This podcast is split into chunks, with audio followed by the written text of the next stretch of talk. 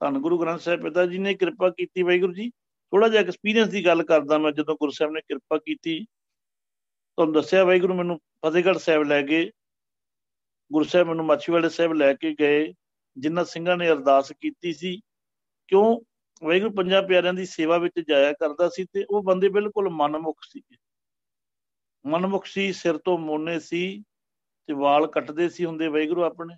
ਤੇ ਗੁਰੂ ਨੇ ਕਿਰਪਾ ਕਰ ਦਿੱਤੀ, ਉਹਨਾਂ ਦੇ ਕੋਲ ਬੈਠਣ ਦਾ ਮੌਕਾ ਦਿੱਤਾ, ਗੁਰੂ ਸਾਹਿਬ ਨੇ ਪ੍ਰੇਰਣਾ ਦਿੱਤੀ ਉਹਨਾਂ ਨੂੰ, ਅੰਮ੍ਰਿਤ ਛਕ ਗਏ, ਕਿਰਪਾ ਹੋ ਗਈ ਤੇ ਜਦੋਂ ਮੈਨੂੰ ਦੇਖੋ ਨਾ ਮਾਇਆ ਨੇ ਕਿੱਡਾ ਤਗੜਾ ਟਪਲਾ ਮਾਰਿਆ, ਵਿਕਾਰਾਂ ਦੇ ਵਿੱਚ ਲਿਆਂਦਾ ਮੈਨੂੰ ਤੇ ਮੈਨੂੰ ਮਾਰਿਆ, ਚੱਕ ਕੇ ਥੱਲੇ ਧਰਤੀ ਤੇ ਪਟਕਾ ਕੇ ਮਾਰਿਆ, ਮੈਂ ਰੁਲ ਗਿਆ।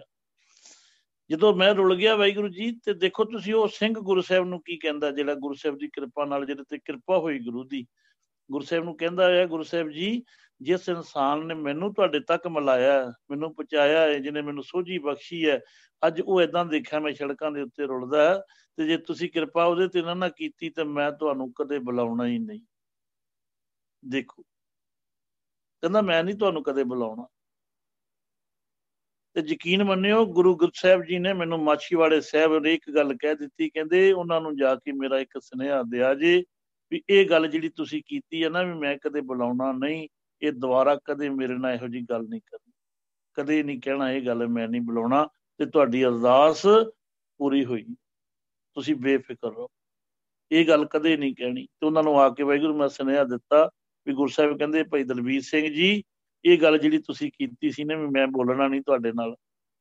ਮਤਲਬ ਰੁੱਸ ਗਏ ਨਾ। ਮੇਰੇ ਵਿੱਚ ਕਿ ਰੁੱਸ ਕਿਵੇਂ ਗਏ? ਵੀ ਜਿਹੜੇ ਯਾਰ ਦੋਸਤ ਨਾਲ ਮੈਂ ਬੈਠਦਾ, ਉੱਠਦਾ ਸੀ ਜਿਨੇ ਮੈਨੂੰ ਇਸ ਪਾਸੇ ਲਾਇਆ, ਜਿਹੜਾ ਬੰਦਾ ਮੈਨੂੰ ਲੈ ਕੇ ਆਇਆ, ਤੇ ਉਹ ਅੱਜ ਵਾਹਿਗੁਰੂ ਆਪ ਹੀ ਦੇਖੋ ਥੜਕ ਗਿਆ। ਤੇ ਫਿਰ ਜੇ ਉਹ ਥੜਕ ਗਿਆ, ਤੇ ਫਿਰ ਇਹ ਮੇਰੇ ਹੁੰਦੇ ਆ, ਜਾਂ ਮੈਨੂੰ ਇਹ ਮਤਲਬ ਲੈ ਕੇ ਆਉਣ ਵਾਲਾ ਤੇ ਗੁਰੂ ਸਾਹਿਬ, ਮੈਂ ਤੁਹਾਡੇ ਨਾਲ ਨਾਰਾਜ਼ ਆ। ਮੈਂ ਬੋਲਣਾ ਨਹੀਂ, ਰੁੱਸ ਗਏ। ਤੇ ਕਹਿੰਦਾ, ਨਹੀਂ ਇਦਾਂ ਨਹੀਂ ਕਰਨਾ, ਬਿਲਕੁਲ ਨਹੀਂ ਕਰਨਾ।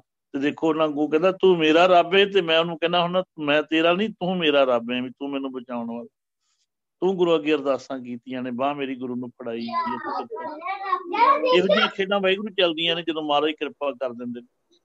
ਤੇ ਕਿਆ ਬਖਸ਼ਿਸ਼ਾਂ ਨੇ, ਕਿਆ ਰਹਿਮਤਾਂ ਨੇ। ਵਾਹਿਗੁਰੂ, ਇਹ ਤੇ ਜਿਹੜਾ ਰਾਹ ਹੀ ਹੈ ਨਾ, ਇਹ ਤੇ ਇੱਕ ਅਲੌਕਿਕ ਰਸਤਾ ਹੈ।